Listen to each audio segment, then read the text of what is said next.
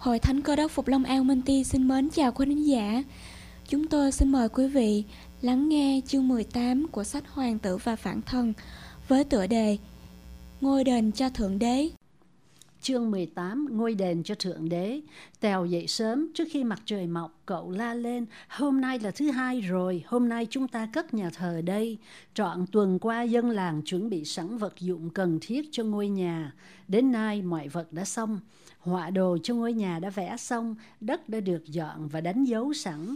Cụ Sáu và mọi người đã chầm đủ lá để lợp. Cha của Thanh và những người khác đã lo đủ phên để làm vách. Ông Ba và Trung cũng chẻ đủ tre để làm nẹp cho vách và mái nhà. Ông Hai Sướng, anh họ của má Thanh, không những cho gỗ mà còn giúp đục mộng, làm ngàm. Có 15 người đàn ông cùng đàn bà và trẻ con chuẩn bị cất nhà. Ai nấy đều muốn giúp vào công việc xây dựng nhà thờ để trong một ngày thì cho xong. Họ bắt đầu từ lúc 6 giờ sáng, cả làng tụ lại. Đến khi mà họ khoảng chừng 9 giờ 30 sáng thì sườn nhà đã ráp xong. Tèo vui quá la vang: "Coi kìa, bây giờ nó giống cái nhà rồi đó."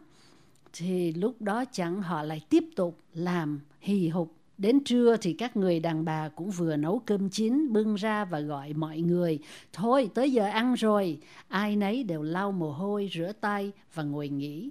Vì đói nên khi bắt đầu ăn, họ ăn rất mau, xong họ nằm dài ra đất nghỉ để nghe tiếng gió xào xạc qua những ngọn dừa ở trên cao. Một lúc sau, cụ trưởng ấp ra lệnh: "Đã đến giờ làm rồi anh em ơi." Thì tức mọi người đứng dậy lo để làm hoàn thành ngôi nhà thờ. Ông Ba ngồi trên nóc nhà bỗng nói lớn để mọi người nghe: "Coi kìa, mây đen kéo tới, làm mau đi thôi."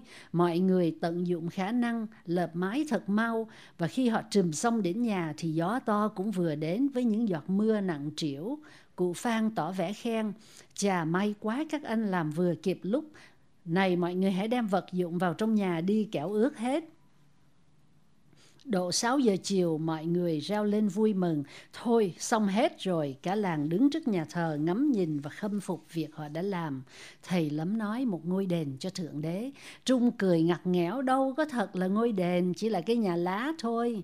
Thầy Lắm giải thích: "Nhưng Đức Chúa Trời sẽ đến và ngự vào. Đây là công tác tốt đẹp nhất mà chúng ta làm được, nên Ngài thỏa lòng với ngôi nhà này và xem nó như một đền thờ vậy." Và thầy nói với mọi người: "Các bạn hãy cúi đầu xuống, chúng ta cầu xin Chúa ban phước cho ngôi nhà này." Trong khi mọi người cúi đầu yên lặng, thầy Lắm dâng lời cầu nguyện: "Kính lạy Đức Chúa Trời là đấng ngự trên nơi thánh rất cao. Chúng con cảm tạ ơn Ngài vì Ngài hằng ngự giữa loài người chúng con. Xin Chúa đến ngự vào ngôi nhà này và vào lòng mọi người thờ lại Ngài tại chốn này. Amen." Đêm ấy, cả làng đều yên lặng, ngoại trừ tiếng ếch gọi bạn và thỉnh thoảng có tiếng chó sủa. Ai nấy đều ngủ một giấc thật say, nhưng Đức Chúa Trời từ trên cao nhìn xuống và rất thỏa lòng. Bầu không khí buổi chiều thứ ba thật nôn nao lạ thường. Có người đề nghị: "Chúng ta hôm nay họp trong nhà thờ đi." Vì chưa có ghế nên họ đem chiếu trải trên nền nhà để ngồi. Khi họ thấy thầy Lắm đang đi ngoài bờ đê ở đằng xa, họ để ý đến một người khác cùng đi với thầy. Tèo nhanh miệng nói: "Ông bác sĩ đó chứ ai?" Tèo nói: "Đúng." Trung vừa hướng dẫn bác sĩ vào vừa nói: "Kính mời bác sĩ vào trong nhà thờ mới của chúng tôi." Thầy Lắm nói với bác sĩ: "Đây là ngôi đền của Thượng Đế do chúng tôi cất lên hôm qua." Bác sĩ nhận xét: "Chà, thật là vĩ đại, thật đúng là ngôi đền của Thượng Đế đây. Mà này, quý vị biết không, đó chính là điều tôi muốn nói với quý vị hôm nay, đền thờ của Đức Chúa Trời. Quý vị đã cất nhà này để Chúa ngự vào, và Ngài sẽ ngự vào thật. Nhưng Ngài còn có một ngôi đền khác mà tôi muốn nói với quý vị sáng hôm nay. Hãy nghe tôi đọc đoạn Kinh Thánh này trong sách Cô Rinh Thứ Nhất, đoạn 6, câu 19 và 20. "Anh em há chẳng biết rằng thân thể mình là đền thờ của Đức Thánh Linh đang ngự trong anh em, là đấng mà anh em đã nhận bởi Đức Chúa Trời, và anh em chẳng phải thuộc về chính mình sao? Vì chưng anh em đã được chuộc bằng giá cao rồi, vậy hãy lấy thân thể mình làm sáng danh Đức Chúa Trời." Như vậy, ngôi đền của Đức Chúa Trời là gì? Chính thân thể của mỗi quý vị đây. Ngài muốn chúng ta giữ gìn nó được mạnh khỏe và trong sạch để Ngài có thể ngự vào. Ông lắm đây đã báo cho tôi biết có nhiều vị đã hiến mình cho Chúa rồi. Bây giờ quý vị thuộc về Ngài. Ngài muốn giữ quý vị được trong sự mạnh khỏe luôn. Quý vị có muốn cơ thể cường tráng, đầy năng lực, tâm trí sáng suốt và lanh lợi hay không? Trung đáp, thưa bác sĩ, chúng tôi muốn lắm chứ. Bác sĩ tiếp, tốt lắm, quý vị có thể có được. Tôi có đem theo đây 8 chai thuốc giúp mọi người mạnh khỏe. Thôi để chúng ta xem coi 8 chai ấy là gì nhé. Bác sĩ đưa tay vào bị lấy ra từng chai một, trong khi đám đông đọc nhãn dán trên chai. Ánh sáng mặt trời, không khí trong sạch, vận động, nghỉ ngơi, nước trong, lương thực tốt, sạch sẽ, đức tin nơi Đức Chúa Trời. Mẹ của Thanh hỏi, thuốc gì mà lạ vậy, không có viên uống, cũng không có thuốc chích trong ấy. Bác sĩ gật đầu đáp, đúng đó, chỉ khi nào người ta quên dùng những thứ này họ mới cần đến thuốc viên và thuốc chích thôi. Đây là linh dược của Đức Chúa Trời và tốt hơn bất cứ thứ gì quý vị có thể mua được ở hiệu thuốc, mà chúng lại thật rẻ nữa. Đây là món thứ nhất, ánh sáng mặt trời. Ánh sáng mặt trời giúp quý vị có được xương cứng và răng chắc. Nó làm cho cặp má quý vị ửng hồng, màu da nâu và khỏe. Ánh nắng mặt trời cũng giết vi trùng nữa. Chúng ta rất may mắn được có biết bao ánh nắng trên đất Việt Nam này. Quý vị chỉ cần ra ngoài nắng mỗi ngày là đủ. Còn đây là không khí trong sạch. Trong không khí có dưỡng khí, khi chúng ta hít vào phổi, nó lại vào huyết và làm huyết thành đỏ tươi. Huyết đem dưỡng khí đi từ cơ quan trong cơ thể và ban sinh lực. Không khí mà ta thở ra có chất cặn bã trong ấy, rút ra từ huyết. Nếu chúng ta ở trong căn phòng mà không khí không vận chuyển dễ dàng, chúng ta thở đi thở lại mãi không khí ấy, thì không khí độc trở lại vào cơ thể chúng ta, làm da tái mét. Các cơ quan trong cơ thể thành yếu đuối, trí óc đần độn, chúng ta thành buồn bã, chán nản. Vậy quý vị nên hưởng cho nhiều không khí trong sạch. Hãy thở sâu vào phổi, truyền sự sống vào các nơi trong cơ thể. Chừng đó quý vị sẽ vui vẻ và mạnh khỏe hơn bao giờ cả. Bác sĩ nói tiếp khi đưa cao cái chai thứ ba lên, món thuốc kế cũng thật lạ lùng, vận động. Sự vận động sanh lợi nhiều cho cơ thể ta, nó làm cho ta thở mạnh hơn, chứa đầy phổi với không khí trong sạch và tốt lành. Vận động làm máu chạy mau hơn, đem mầm sống đến các nơi trong cơ thể. Nếu có lúc các em học khó thuộc và khó hiểu bài, nên ra sân chạy đi một lúc, khi trở lại học các em sẽ thấy mình suy nghĩ rõ ràng hơn. Sự vận động giúp bắp thịt ta to hơn và mạnh hơn. Những bắp thịt tốt giống như cao su, chúng thuôn giãn dễ dàng hơn. Những bắp thịt yếu dài nhằn ra như những sợi đay thuôn cũ, và cơ thể phải làm việc nhiều hơn để giữ chặt chúng lại. Đấy là cớ làm ta nhức lưng. Hơn nữa, khi vận động nhiều ban ngày thì ban đêm ngủ dễ dàng hơn, phải không thưa cụ trưởng ấp? Thật đúng vậy. Giống như ngày hôm qua vậy đó bác sĩ, mọi người làm cực quá, đến tối thôi ngủ một giấc ngon lành. Bác sĩ tiếp, vì vậy toa thuốc tôi biên cho quý vị trong toa này mỗi ngày nên vận động, ít nữa là 1 giờ đồng hồ, phải vận động đủ để chảy mồ hôi.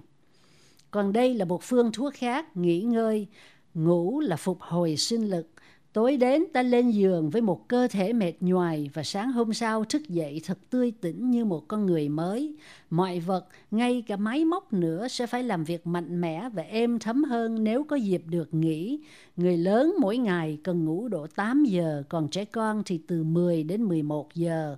Các bà mẹ ơi, xin các bà nhớ cho con ngủ mỗi đêm đúng giờ, chúng sẽ mau lớn hơn và học giỏi hơn. Đây lại là một chai thuốc lý thú khác. Nước trong, cơ thể của chúng ta được hợp thành với 2/3 nước và mỗi ngày ta cần phải uống thật nhiều nước để được mạnh khỏe. Hầu hết những người Việt Nam uống rất ít nước. Bà Ba hỏi, như vậy chúng tôi phải uống bao nhiêu nước? Ít nữa là 2 lít mỗi ngày. Khi ta bị toát mồ hôi, tức là ta bị mất nước nhiều. Nếu không uống thêm, ta sẽ trở nên rất yếu. Nếu cơ thể ta được tiếp tế nước ít quá, nước tiểu sẽ ra rất gắt và có thể kết thành sạn trong thận và bọng đái. Chính điều này làm ta cảm thấy đau thốn bên trong. Chúng ta cần phải uống nhiều nước để chất cặn bã được tống khứ ra ngoài dễ dàng. trong quý vị, nếu có ai bị bón, quý vị không cần phải uống thuốc gì cả. Nếu quý vị uống thật nhiều nước và vận động thường xuyên mỗi ngày, chẳng bao lâu quý vị lại bài tiết đều độ như thường. Tôi cần phải dùng nước cho cả bên trong và bên ngoài cơ thể. Nếu muốn được mạnh khỏe mỗi ngày, quý vị nên tắm thật sạch một lần, dùng xà bông và kỳ cọ mình mẩy thật kỹ. Nước là phương thuốc rất hay, hãy dùng thật nhiều nước. Và đây là môn thuốc khác của chúng ta, lương thực bổ dưỡng. Thân thể quý vị được tạo nên bởi vật quý vị dùng. Có bao giờ quý vị nghĩ đến điều ấy không? Vì thế, việc ăn đúng thức ăn thật là quan trọng. Khi xây dựng cơ thể cũng như xây nhà, quý vị phải dùng những vật liệu thật tốt. Những vật liệu xây cất tốt nhất cho cơ thể quý vị là gạo lứt, trái cây và rau cải. Giờ đây tôi xin hiến quý vị một việc rất dễ làm để được có sức khỏe đầy đủ mà khỏi phải phí thì giờ làm việc. Nhưng việc này khác thường lắm, tôi e rằng hầu hết mọi người sẽ cười nhạo tôi. Ông ba hỏi việc gì vậy bác sĩ? Ăn gạo lứt. Quý vị đã tốn biết bao công lao để giã chà bỏ phần bổ nhất của hột gạo rồi đem cho heo ăn, trong khi quý vị lại giữ phần trắng, có rất ít chất bổ trong ấy để mình ăn. Trong quý vị có bao nhiêu người bị tê chân? Có một số bàn tay giơ lên. Bác sĩ tiếp, đó là do chứng bệnh gọi là bệnh phù thủng. Các dây thần kinh của quý vị bị hư đi vì không cho chúng đúng thứ lương thực chúng cần. Trung la lên, ái da, làm sao mà mình ăn gạo lứt được? Thầy Lắm nói, tôi rất thích gạo lứt. Nếu em không thích, tôi đề nghị em nhịn ăn cho đến khi thật đói, lúc ăn sẽ thấy rất ngon. Nhìn gương mặt họ, bác sĩ không biết được họ sẽ có làm theo hay không. Ông kể tiếp, rau cải cũng rất tốt vậy, đặc biệt những thứ có màu xanh tươi và màu vàng như cải xà lách, cải bắp, rau sống, rau dền, bí và dưa. Giá cũng rất tốt cho quý vị, và tàu hũ làm bằng đậu nành cũng vậy. Nếu quý vị ăn những thứ này, quý vị sẽ có cơ thể cường tráng. Mẹ của Thanh nói, nhưng chúng tôi ở xa chợ quá, thành rất khó mà mua đồ ăn. Bác sĩ tìm cách giải quyết, tôi ước ao mỗi người có được một mảnh vườn riêng để trồng những thứ ấy mà dùng. Cá và thịt không phải là những thứ lương thực tốt cho quý vị đâu, và đừng bao giờ ăn thịt heo. Tại sao không? Heo là loại ăn tạp, nó sống trong chỗ dơ dái và ăn đủ thứ rác rến. Thịt heo thường chứa đầy sên, và khi chúng vào bắp thịt của người ta gây nên nhiều chứng đau nhức. Trung nói, tôi tưởng thịt làm cho người ta mạnh khỏe chứ. Hãy suy nghĩ một chút đi em ơi, những con vật mạnh nhất, những con thú chúng ta dùng để làm việc nhà như bò, trâu và voi chẳng hạn, chúng đâu có ăn thịt.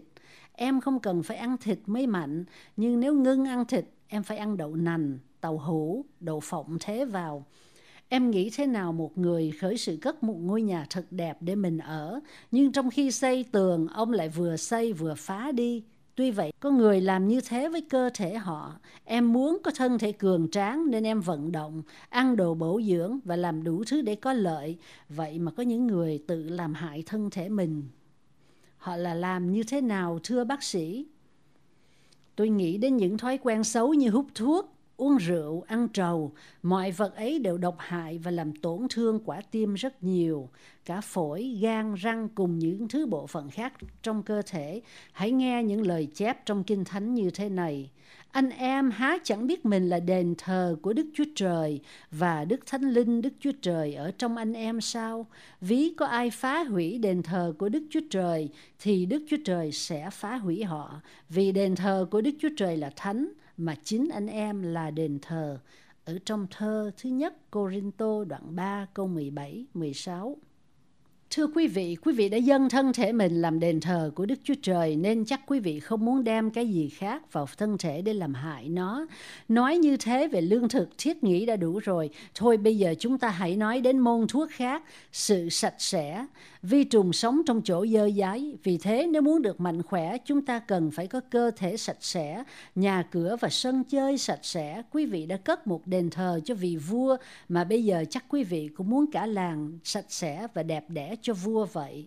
Sau rốt, có một môn thuốc gọi là đức tin nơi Thượng Đế. Môn thuốc này rất là cần thiết để có sức khỏe, vì nếu quý vị đã dùng cả 7 vị thuốc kia mà quý vị nản lòng hoặc sợ hãi, buồn bã, quý vị không thể nào có được sức khỏe. Nhưng khi quý vị biết rằng dầu có gặp sự khó khăn nào đi nữa mà quý vị đã có một ông cha ở trên trời lo liệu cho quý vị, thì quý vị vẫn hằng vui vẻ. Quý vị phải vui vẻ mới được mạnh khỏe. Tóm lại, Đức Chúa Trời có 8 môn thuốc mà Ngài muốn quý vị dùng là ánh nắng mặt trời, không khí trong sạch, vận động, nghỉ ngơi, nước trong, lương thực bổ dưỡng, sạch sẽ và đức tin nơi Đức Chúa Trời. Nếu quý vị dùng những thứ này một cách đầy đủ, tràn đầy, thì không cần phải dùng những môn thuốc nào người ta bán ở hiệu thuốc nữa. Tôi cầu xin Đức Chúa Trời ban phước cho quý vị tất cả và ban cho mọi người được sức khỏe đầy đủ, thì bây giờ thân thể của quý vị mới thật là đền thờ của Thượng Đế. Khi bác sĩ dứt lời, có nhiều người tụ lại quanh ông để hỏi những câu hỏi về vấn đề sức khỏe. Nhưng bà ba kéo cụ ông đi và nói, này ông, thôi đi về, tôi có nhiều việc muốn nói với ông. Ông ba đi theo, không biết bà cụ muốn nói gì. Khi họ gần đến nhà, cả hai để ý đến hai con heo đang ủi đất ở sân nhà họ. Ông này, ông biết rằng heo không lợi gì cả, và chúng mà ủi hư cả vườn nhà ta nữa. Tôi muốn bán hết đi và chia phân nửa tiền cho nhà thờ để sắm băng ghế. Ông nghĩ thế nào hả? Ồ, tôi thiệt là thấy vui mà thấy má thằng Trung có ý rất hay. Rất vui vì ba lý do: má nó muốn có sức khỏe, muốn giúp nhà thờ và quan trọng hơn hết là muốn vâng phục Đức Chúa Trời. Quý vị vừa nghe xong chương 18 của sách Hoàng Tử và Phản Thần. Xin mời quý vị đón nghe chương 19 với tựa đề Việc gì xảy ra khi ta chết?